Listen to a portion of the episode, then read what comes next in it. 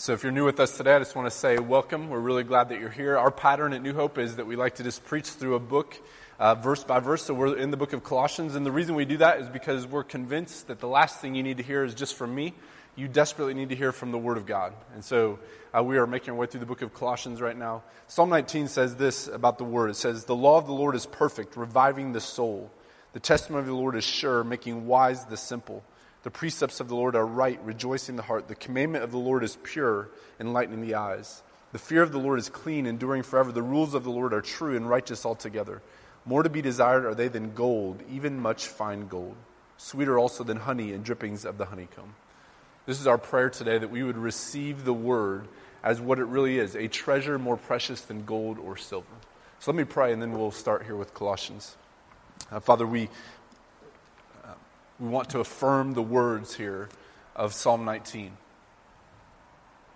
that your word is more precious than gold and silver. And Father, we want to affirm the words that your law is perfect, reviving the soul. And we know without, the, without a shadow of a doubt that there are some here today who desperately need revival, that their souls have grown cold, or possibly that their souls have never been alive because they've never known your Son, Jesus Christ. And so we're praying that today, through the preaching of your word, you would bring about revival, that you would revive the soul, that your word would be more precious than gold or silver. Father, we pray that we would receive your word in that way, that we would see it as the great treasure that it truly is. Father, help us to be ready to hear from you today. It's in Jesus' name we pray. Amen. Well, there are certain days that happen in your life that no matter how long you live, you will always remember that day. December 29th, 2006 is one of those days for me. It was the day that we experienced the birth of our firstborn son, Noah. I still remember odd, weird things about that day. I remember that Kentucky was playing football in the Music City Bowl. I have no idea why I know that. I've never watched the Music City Bowl, and I detest Kentucky football. But for whatever reason, I remember that was on the TV as we were waiting for Noah to be born. I remember that Saddam Hussein, that the big news of the day is that he was about to be executed. I remember exactly what I was wearing that day. I remember that we played the game 500, which is a card game, in the lobby as we were waiting for Noah to be born. There are lots of things I remember about that day. Some of them are just plain random. But thankfully, there's also other things I remember about that day that are a little bit more important. I remember the nervousness, knowing that the clock was going forward, and that no matter what I did, I could not stop the fact I was about to become a parent. And no matter if I was ready or not, it was inevitable. I was about to become a father. I remember the surprise at just going through the childbirth process. No matter how many classes you take, no matter how many videos you watch, you just cannot prepare yourself for that moment. I just remember the shock thinking, this is what it's like to see childbirth. But mostly, I remember holding my son for the first time and thinking how amazing it was that I was holding my son. More than anything, that's what I remember about, about that day the joy of holding Noah for the first time. And really, over the course of the next couple days in the hospital, that's the emotion that I most remember the joy or the happiness. Now, we knew there were things to learn, and even in the hospital, there were little hiccups. But for the most part, the thing that we felt in the hospital those days was just this overwhelming sense of joy. Part of what added to that joy or that happiness is that in the hospital, Noah was the perfect baby. We held him, he didn't cry. He even slept in our room. He slept through the night. He was a fantastic baby. If our experience at the hospital was any gauge, we were under the impression that parenting would not be that hard. I mean, sure, we knew that Noah was a newborn, and we knew that he had things to learn, and we had things to learn. But based on our experience in the hospital, it seemed that we were just suited for this parenting thing. And so, as we stepped out of the hospital two days later on New Year's Eve of 2006, this seemed, uh, 2006, it seemed like we were headed to a life of adventure and fulfillment. And then we got home, and a little over a week later, the wheels came off the wagon. Noah was no longer the sleeping, peaceful baby. He was now the baby crying inconsolably in the middle of the night. We were no longer the parents overwhelmed with joy at the thought of being parents. We were just overwhelmed. And to be honest, although we'd thought before we knew what we were doing and we were in awe of the task of being parents, we realized after a little over a week that we had zero clue what we were doing. We were overmatched. About a week and a half after Noah was born, I left on a trip I, would committed previously to go back to a wedding in Iowa. Looking back, that was definitely a rookie mistake to leave my wife in that state. But I went back to the wedding in Iowa, and I remember as I was driving home on the way home from Iowa back to Kentucky, I remember Tanya calling me, and she was just sobbing uncontrollably. She just had no idea how to get Noah to stop crying. Now, the truth is that I was probably the worst person she could have talked to at that moment because I knew even less than she did. This was clearly the case of the blind leading the blind. We were parents, but we didn't really know what we were doing. And if I'm being real honest with you today, that feeling has never left completely. We still don't know exactly what we're doing. Now, we may not sob uncontrollably, although I'm not ruling that out for the future for sure. But there are plenty of times where we just plain feel overmatched. And what's crazy is it seems that that problem is not going away anytime soon. Just a couple of weeks ago, we were talking with a couple friend of ours that we respect probably more than any other parenting couple. We've known this couple for years and years and years. And more than any other family we know, they have been the most intentional in raising their kids in a way that brings honor to Christ. And so we were talking with them about parenting. We were just trying to get ideas. And they just happened to share this little piece of information that for them, the hardest stage of parenting was when their kids were in their 20s. I could not have been more surprised. I know the stage of life that we are in with young kids is exhausting and difficult. And I've worked in student ministry and I've worked with teenagers long enough to know that teenagers, I know that that is a really difficult stage of life. But the 20s, I thought that that would be the golden age of parenting. And so for them to share this little nugget of information with me, or as I like to refer to it, a bomb, something that blew up my world, that's when it struck me. In that moment, I knew this that parenting is really, really hard. And I don't mean hard in the same way that it's hard to figure out how to put your kid's toy together on Christmas morning when you're trying to get it out of the box and assemble it. I mean hard as in fall on your knees. I have no clue what I'm doing hard. That's the type of hard we're talking about. And yet, while most of us who are parents would acknowledge that reality, it always surprises me how rarely we're frank with one another about the difficulties and complications that we face in parenting. In fact, it seems to me that we spend a good majority of our time in parenting trying to convince people that we're better parents than we actually are. We're trying to hide all these deficiencies. Everybody knows that we have deficiencies as parents, and yet we try to do everything we can to make sure that no one else thinks that we have deficiencies. That's too bad, because I think it keeps us from having a lot of the honest conversations that we need to have. Listen, few things in life are more important than the parent child relationship. I think that's true from a sociological standpoint. I think you can make the case biblically that that's true as well. And so, given the difficulty of the task and given the importance of the task, I think when the Bible speaks about this relationship, the parent child relationship, we should stop and we should listen. And that's what exactly what it does here in Colossians 3. Now, before we dive into the passage, let me just make a similar qualification to the one that I made last week. Again, as I said last week, as it related to marriage, there may be a tendency for some of you to think, well, this passage doesn't really relate to me. Right? Maybe you're grown and you're out of the house, and so you're not under your parents' authority in the same way. Maybe you're not married, you don't have kids yourself, and so you're wondering, how does this apply to you? And if that's you, I would just offer up the same words that I offered last week when we talked about marriage. Listen, even if you're not a parent now, that doesn't mean you'll never be a parent. Or it doesn't mean that you might not have a parent like role to play. Perhaps you have a niece or nephew where, for a season of life, you'll need to step in in a parent like role.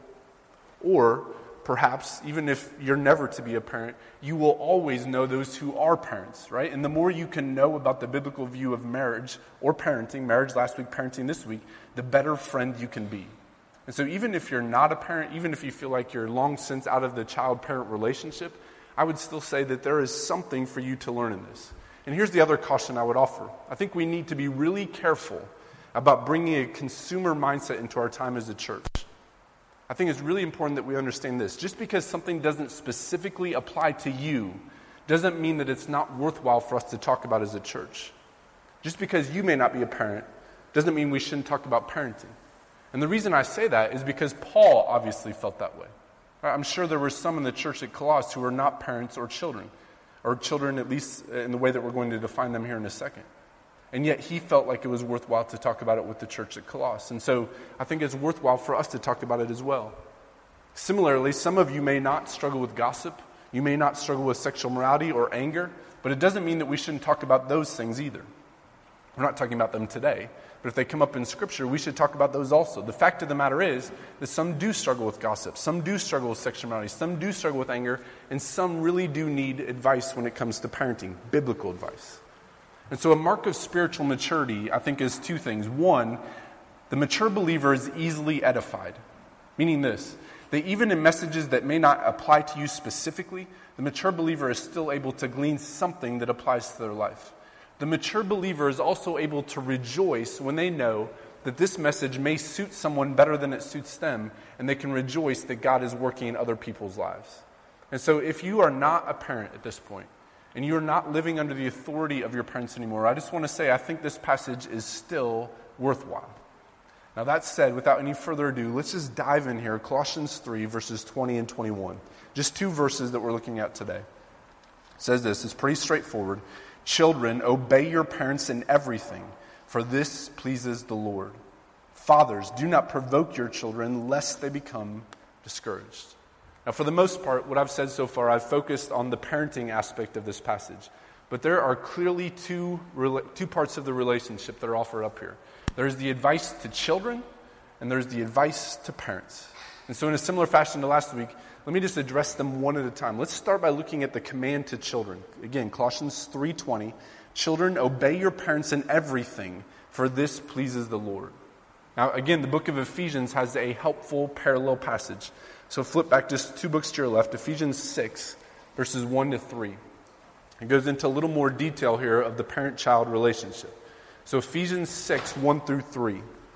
It says this Children, obey your parents in the Lord, for this is right.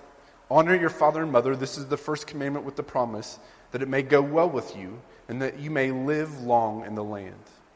So, an important place for us to start is by asking this question in both relation to Colossians 3 and Ephesians 6. What do we mean by children?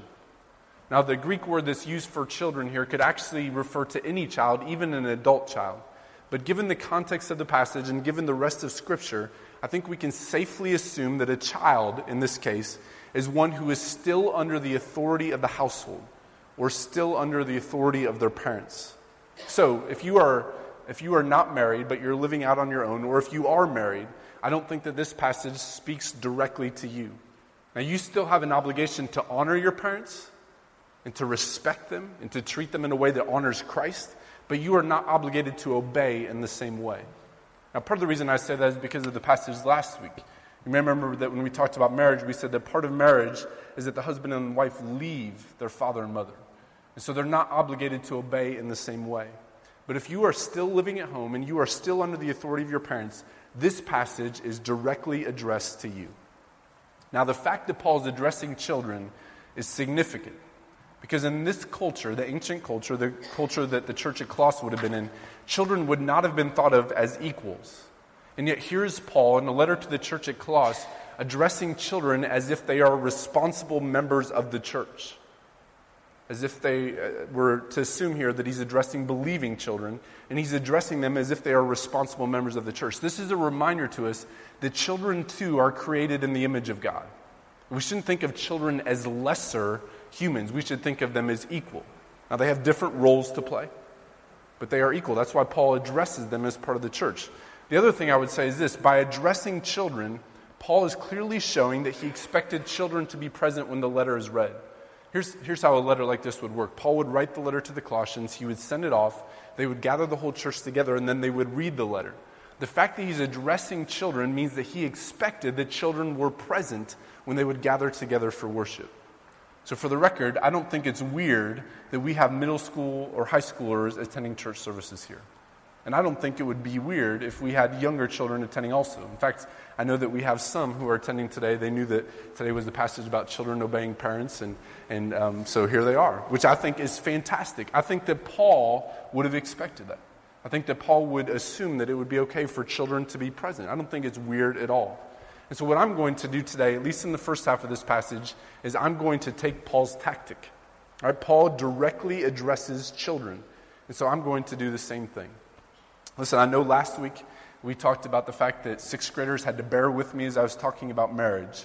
If last week was hard for you, this week is your passage, right? This is directly addressing you.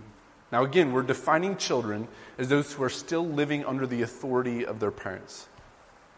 For five years, as a student pastor, I had the privilege of addressing this group of people every single week people who are still under the authority of their parents. And I wouldn't trade my job here for that job by any means. But I will say this I miss addressing that group.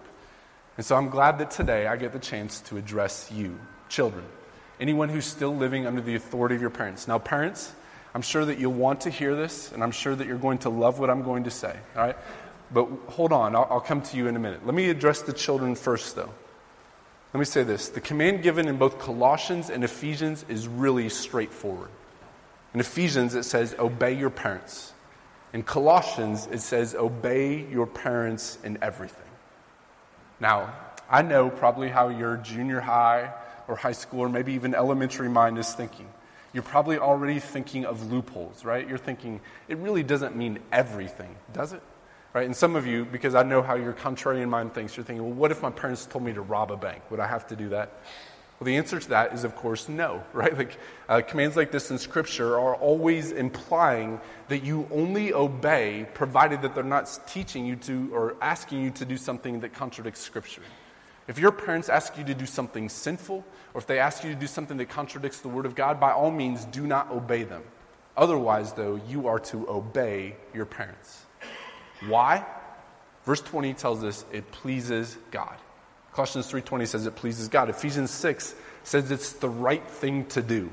And then it goes on to say the 10 commandments that are given with a promise. It says that you are to honor your father and mother.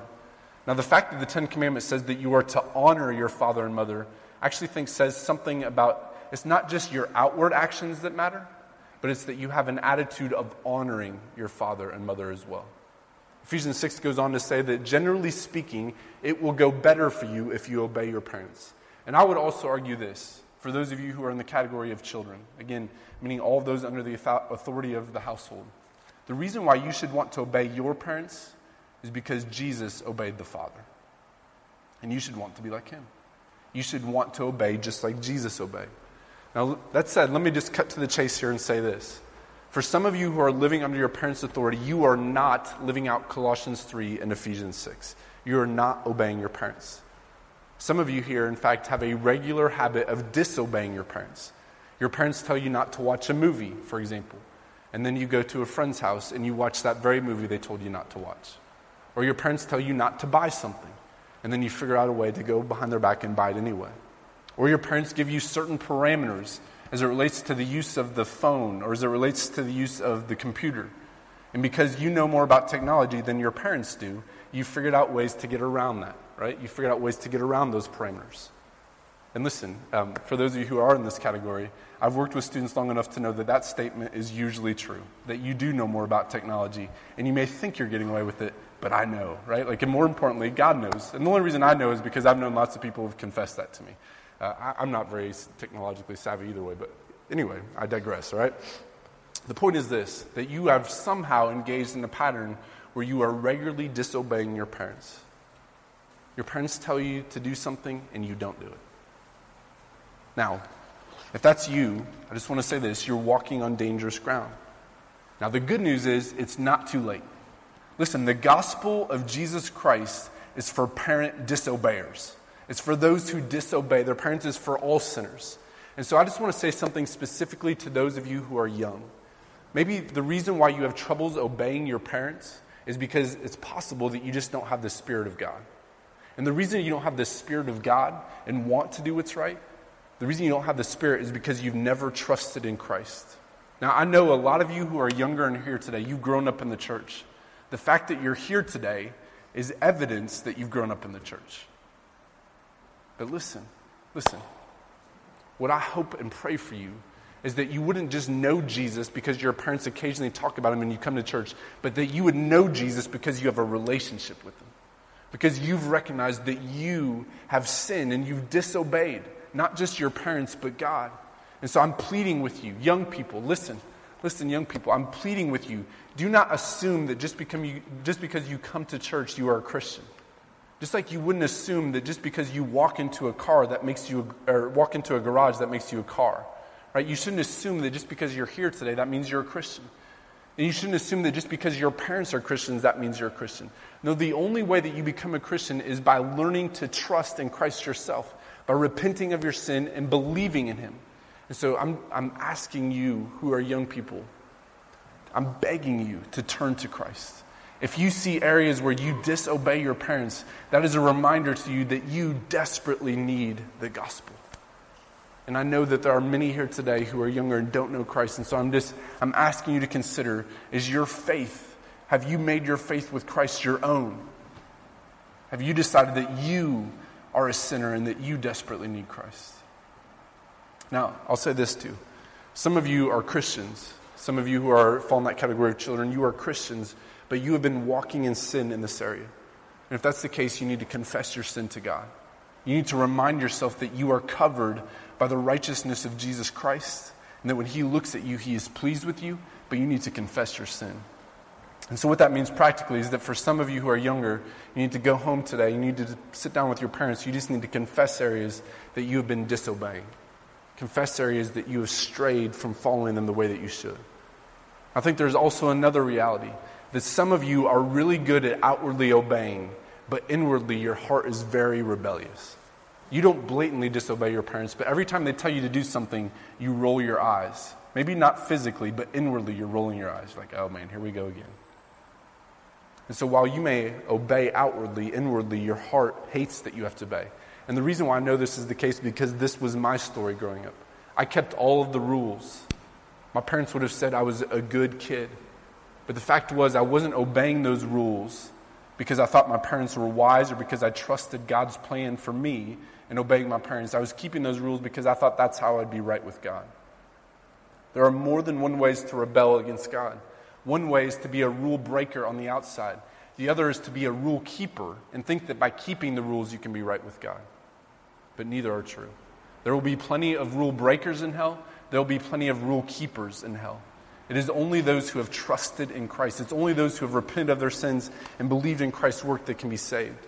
And so, even if you are a child and you're here today and you are an outward rule keeper, but an inward rule breaker, I would say you too need to repent. Now, I will say this also. I know that some of you are under the impression that your parents don't always seem to know what they're talking about. All right? Um, I remember when I was growing up, and I'll, give a, a small trivial example, okay? There would be times where my parents would be wearing certain things, and I would think, why in the world are they wearing that? right? Do they not have a clue about social norms? Is this, why are they wearing that? Now, interestingly enough, a lot of those things I was so embarrassed about back then have actually come back into fashion now. So I don't, maybe they're just ahead of their times, I'm not sure. But I know some of you feel that way about your parents, and not just as it relates to fashion, right? You feel like they just don't know what it's like to be a teenager, they don't know what it's like to be a kid. But let me let you in on a secret.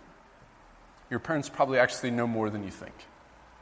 And even if they didn't, it wouldn't matter. Because in Colossians 3, you are told to obey your parents because of the fact that it's in the Lord, right? Because of the fact that you love God. And so you are to obey not just to please your parents, although I'm sure they'll appreciate it, but you are to obey because you love God. Obedience to your parents is ultimately an act of trust and love in God.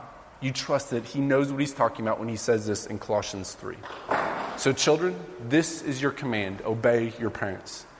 Now, I've noticed that during this section, there have been a lot of parents have been nodding their heads agreeing. And in fact, um, if I was in a Southern Baptist church in the South, I have no doubt that by this point I would have got several amens from the congregation, right? And in fact, some of you are thinking right now, I have a seven year old. Should I maybe make them listen to this message this week, right? But before you go crazy and before you tape Colossians 3:20 all over your house, let's just make sure that you understand the second part of this verse, okay? Because yes, it's true, children, you are to obey parents, but parents, you have a role to play also. Look at what Colossians 3:21 says. It says this. It says, "Fathers, do not provoke your children lest they become discouraged." Now again, Ephesians 6, the parallel um, passage in Ephesians 6 says this, verse 4. "Fathers, do not provoke your children to anger, but bring them up in the discipline and instruction of the Lord. Now, what's interesting is that in both Ephesians 6 and Colossians 3, Paul specifically addresses fathers. Now, the Greek word that's used here in Colossians 3 and in Ephesians 6 could actually refer to both parents, but it's more commonly translated as fathers. Excuse me, and I think that's the right translation here. I think there's a reason why fathers are addressed specifically, and I'll come back to that in just a minute. But that said, I think the principles that he's giving to fathers can be applied to both parents.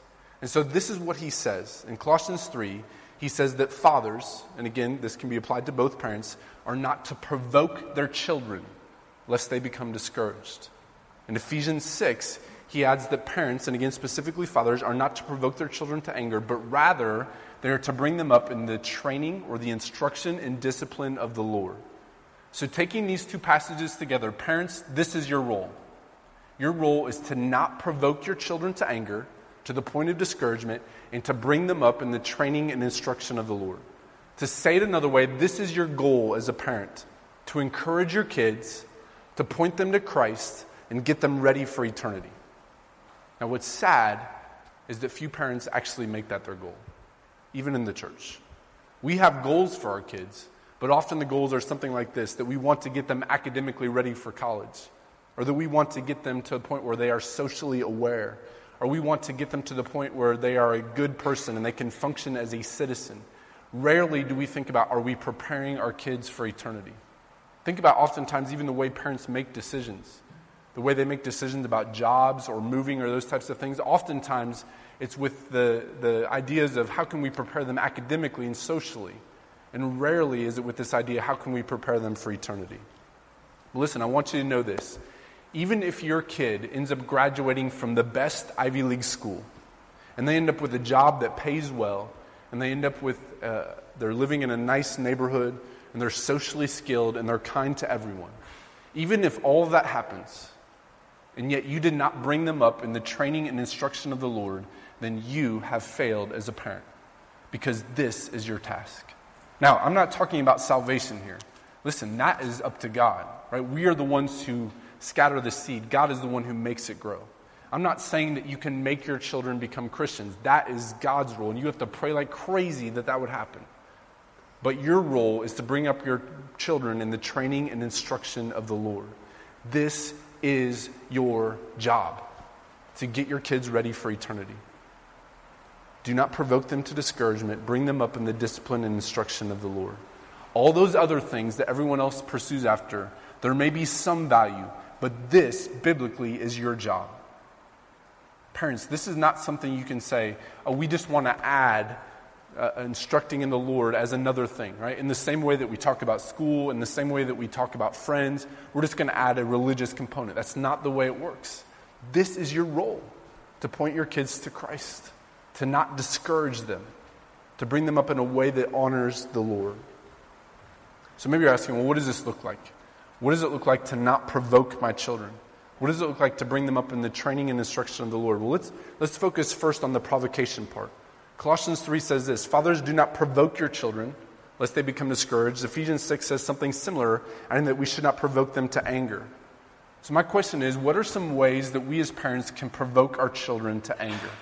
Or, in Colossians 3 language, that we can provoke them to be discouraged? Well, maybe this would be helpful if I just asked the kids, what ways do your parents provoke you? But I won't do that today. I won't put you on the spot. But I, think there's probably a a pretty endless list if we're honest, but let me just let me list a few here. I think that we provoke our children when words of correction and rebuke flow faster than words of affirmation and encouragement. Now, to be clear, when I'm talking about encouragement and affirmation, I'm not talking about worldly praise. I'm talking about encouraging and affirming that which God encourages and affirms. So I'm not talking about affirming that your kid is great at basketball or encouraging them that they got an A on the test. That's okay and that's fine and that's probably good. But what I'm talking about is encouraging and praising Christ like characteristics and attributes. Listen, even if your kids are not Christians, by the God's common grace, there will be times where they will demonstrate. They will demonstrate godly attributes. And when that happens, we should encourage and affirm. In his book, The Practice of Affirmation, Sam Crabtree argues that encouragement and affirmation, along with criticism and correction, work like a bank account. When you encourage and affirm, it's as if you're depositing into the account. And then when you correct or you rebuke or you criticize, then you are taking out of the account. And Crabtree argues in this book that if we're going to have healthy relationships, there should always be a positive balance in the account. In other words, there should be more encouragement and affirmation in the account so that when we need to make correction, and listen, as parents, we will need to make correction. But there should be enough encouragement, and affirmation so that when we have to take out a deposit, there's still some in there so that our kids will still listen.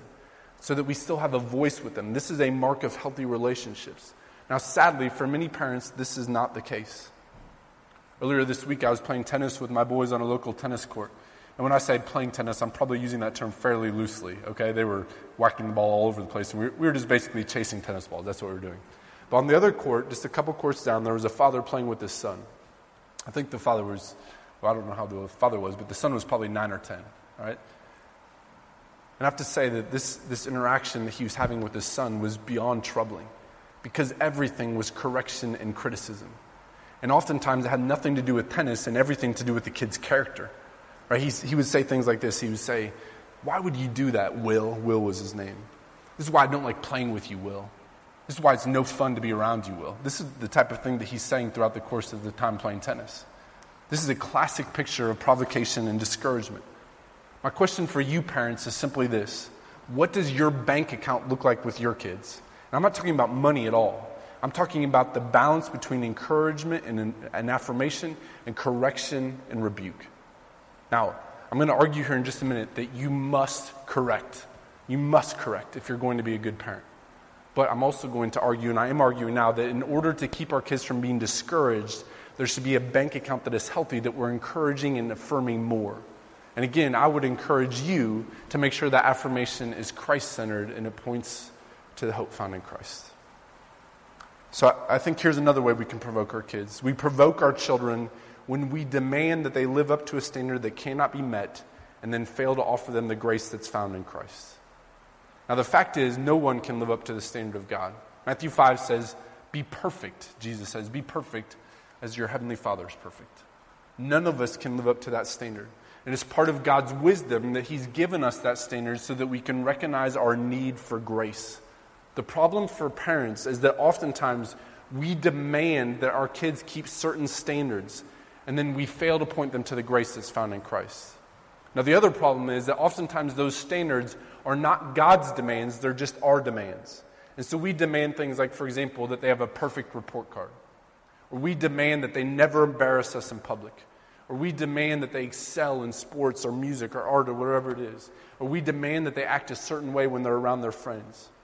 And then when they fail to meet that standard, instead of offering them the grace or pointing them to their need for Christ, we instead pour down our disappointment and our anger. Now, I'm not arguing here that we should set the bar low for our kids. In fact, I'm saying that we should probably set it even higher than you are setting it. You should set it at God's demands, not your demands. Let's be careful to make sure that what we're demanding of our kids is what God would demand of our kids and not what the world would demand of our kids. Let's expect them to try to live out what God is asking and then when they don't do it, to point them to the grace found in Christ. And, and, related to that, I would say this one other way we can provoke our kids is when we make it seem as if we never make any mistakes. One of the most powerful things you can say as a parent is simply this I'm sorry I did that. I was wrong. Will you please forgive me? This is one of the most powerful things you can say as a parent. I'm sorry. I was wrong. Will you please forgive me? When you never apologize to your kids, you make it seem as if you don't need grace. And this is discouraging to our kids because when we point out their faults, then they think, well, mom and dad never mess up. No, we need to be quick to acknowledge where we've messed up so that our kids can understand that we too need a Savior. And this encourages them because they know that mom and dad are just like them and that they too are sinners in desperate need of grace. Parents, do not provoke your children lest they become discouraged. Furthermore, Ephesians 6 adds this that your role is not just to not provoke your children, it's to bring them up in the discipline and instruction of the Lord. Now, I think there's a real danger here that uh, half the room could fall in love with Colossians 3:20, that children must obey their parents, and the other half of the room could fall in love with Colossians 3:21 that we not discourage our kids. And here's the danger. We don't want to go there's a ditch on either side, right? We don't want to go to either extreme. We want to affirm that both verses are correct and that God in His wisdom has given us both verses. One early church father, and I forget who it is, said that we are prone to fall off the horse on one side and then simply get up on the horse and then fall off on the other. And listen, this is so true with Colossians 3 20 and 21. It's so easy for us to emphasize that our kids obey.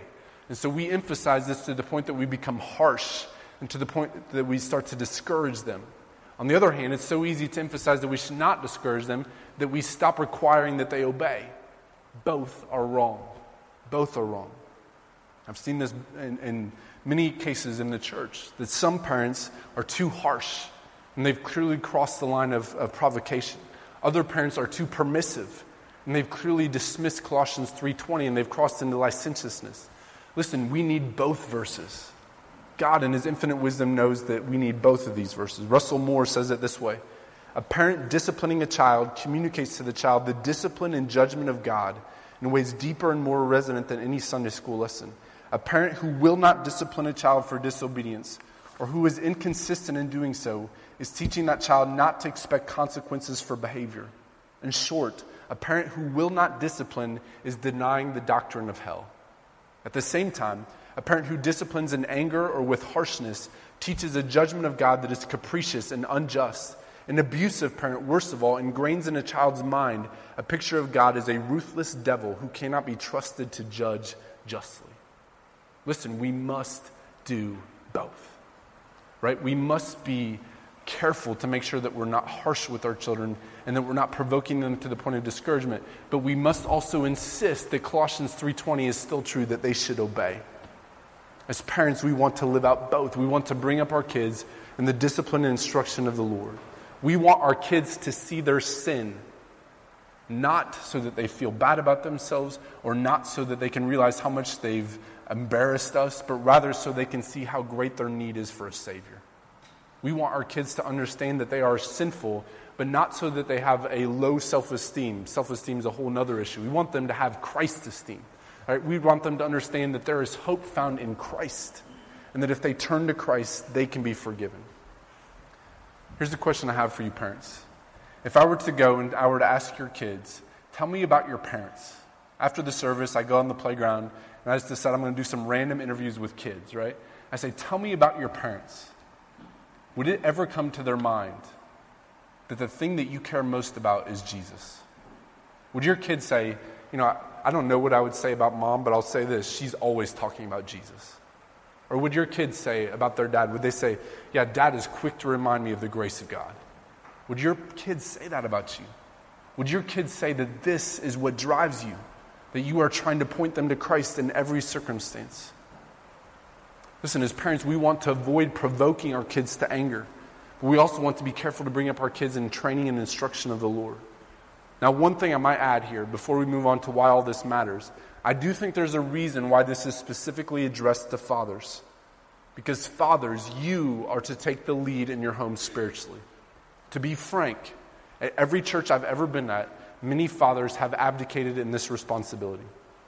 Going back to our conversation last week, God has given us roles to play. And, fathers, your role is to bring up your children in a way that honors Christ. You are to lead your family in this way. And I think, I think we can make that argument biblically. I think that's what's happening here in Colossians 3 and Ephesians 6. But we can also make it from real life observation. In his book, The Gospel Powered, or Gospel Powered Parenting, author William Farley reports on a study published in Touchstone magazine in 2003, and it confirms the importance of fathers leading the family. This particular study examined the connection between a parent's church attendance and the future likelihood that his or her children would attend church. In other words, they just looked at parents' church attendance and they figured out what would be the odds that, that, that those parents' children would go on to attend church as adults. All right, so here's what they found. When both mother and father regularly attended church, 33% of, ch- of their children end up being regular church goers. And I'll say this that number should be a little discouraging to you, right? When both mother and father regularly attend church, only 33% of the time their kids will likely attend church as adults. Now, I would argue that probably in this study they were just looking at church goers and not passionate followers of Christ. I would hope and I would pray that if you're passionately following Christ, the numbers would be much higher. But in this study, when both mother and father regularly attended, 33% of children ended up going to church as adults. When mom was a regular attender, but dad was not practicing, only 2% ended up going to church later on. Now, here's the most fascinating part. When dad was a regular church attender and mom was non practicing, 44% of children became regular churchgoers. Now, I don't even know what to make of that exactly. I, I, think the wrong conclusion to take from that would be to say, well, let's try to encourage moms not to come to church, right? that would be the wrong, wrong thing to take from this. But I will say this I think it highlights the importance of fathers. I'll, I'll just say this having worked in student ministry for five years in Amarillo and then for three years in Kentucky as a volunteer, almost always the students who were the most passionate about Christ, and there were exceptions to this by God's grace, the students who are most passionate about Christ, their fathers were the most passionate about Christ in the church. Now, there are exceptions by God's grace. By God's grace, He can get a hold of us, right? And even in my own case, even in my own case, that's not the type of home that I grew up in, and God in His grace got a hold of me. And so uh, we're not saying that it always works out that way. I'm just saying, from observation standpoint, there is something unique about the father's relationship with their children as it relates to their following Christ. And in this study that I, I've just been mentioning, this is the conclusion they came to. The father's spiritual example is the primary tool that shaped his children's desire to embrace religion. And, and let me expand this for just a second. The number one indicator of whether your kids will be passionate about Christ is whether you, as parents, are passionate about Christ. And so, if you want your kids to follow Christ, here's the best thing you can do for your kids be passionate about Christ yourself. If you are passionate about Christ, your kids will see that it is genuine and that you have a genuine desire to follow Christ, and they will see the beauty of the gospel lived out. So, fathers, let me ask you this Are you leading your family spiritually? Now, listen, you can't change what's happened in the past. And for uh, maybe, maybe wives, or for that matter, children who are disappointed, and maybe the way their fathers have led in the past, I would say you need to be careful not to hold the past over their head. But I will say this you can change it going forward. All right, maybe, maybe in the past your family has not done a good job of raising up your kids in a way that is, is bringing them up in the discipline and instruction of the Lord. And while you may regret that that's been the case, listen, it's not too late. Start today. Maybe you just need to go home and you need to confess to your kids and say, you know, we have not done a good job of this in the past, but we want this to change going forward. And maybe that means that you're praying with your kids more regularly. Maybe it means that you're just asking them simple questions about what did you learn at church this Sunday. Maybe it means that you're having family devotionals throughout the week, but it means this that you are being intentional in bringing up your children in the training and instruction of the Lord. Now, the reason I bring all this up is not to guilt you into wanting to do this, but rather because I can't begin to explain to you how important this relationship is. And here's why because embedded in the parent child relationship is a picture of the gospel of Jesus Christ. Romans 8 tells us that we are adopted into his family, that by believing in Christ, we become sons, we become daughters, that we call him Father. And so, what we want to do as parents is to give our kids an earthly picture of what our Heavenly Father looks like. We want to love our kids in such a way so that they would want to know the Heavenly Father more. We as Christians know what the Father's love is like, that He sacrificed His Son for us. And this is the type of love that we should want to show our kids. Listen, the reason why the parent child relationship matters is because it's a picture of God's love for us. And so, parents, the reason you should want to do this is not because I'm telling you to, or not because you feel guilty. It's because you love Jesus. And you want your kids to see what the relationship between us and the Father is like because of Jesus. And so you want to model for them this is what the relationship should like. Kids, the reason why you should want to obey your parents is not because I'm telling you to, or not just because they tell you to, but because this is what God would say for you to do. And because this is what Jesus did. Right? You should want to follow his example. Now, let me just say this in conclusion. Whether you fall in the category of parent or child, or maybe neither, if you feel like you have failed, the good news is that the gospel of Jesus Christ is for you. Listen, we will never be perfect fathers or mothers or children. Excuse me. But He is the perfect Father. And Christ was the perfect Son. This is our hope. That based on what God has done through His Son Jesus Christ, we can be counted as righteous. And so let me say this the goal of the parent child relationship is not to be the perfect parent. It's not to be the perfect child. It's to point to the perfect Savior. That's the goal, to point to Jesus. And so if you're a parent and you're here today, make that your goal this week. Point to Jesus. If you're a kid and you're here today, make that your goal to be more like Jesus. In everything we do, not just in parent child relationship, but in everything we do, we want to make much of Him, including in our parent child relationships. Let's pray. uh, Father, we, we thank you that you are the Heavenly Father who loves us. We thank you that you have loved us and that you have brought us into your family, that we have been adopted as sons and daughters. Father, we know that there are some here today who did not have the best earthly fathers growing up. And we're praying that they would experience the love of the Heavenly Father. They would experience your love. That they would recognize that it's true, parents are imperfect and children are imperfect, but you are perfect. Father, we pray that uh, for those who are children who are here today, that they would have the desire to obey their parents, ultimately because they want to obey you. For those who are parents today, we pray that they would taste, take this task seriously, that they would not provoke their children to anger. Rather, they would bring up their kids in the instruction and discipline of the Lord. And we pray that we would do all of this because we love you. It's in Jesus' name we pray all this. Amen.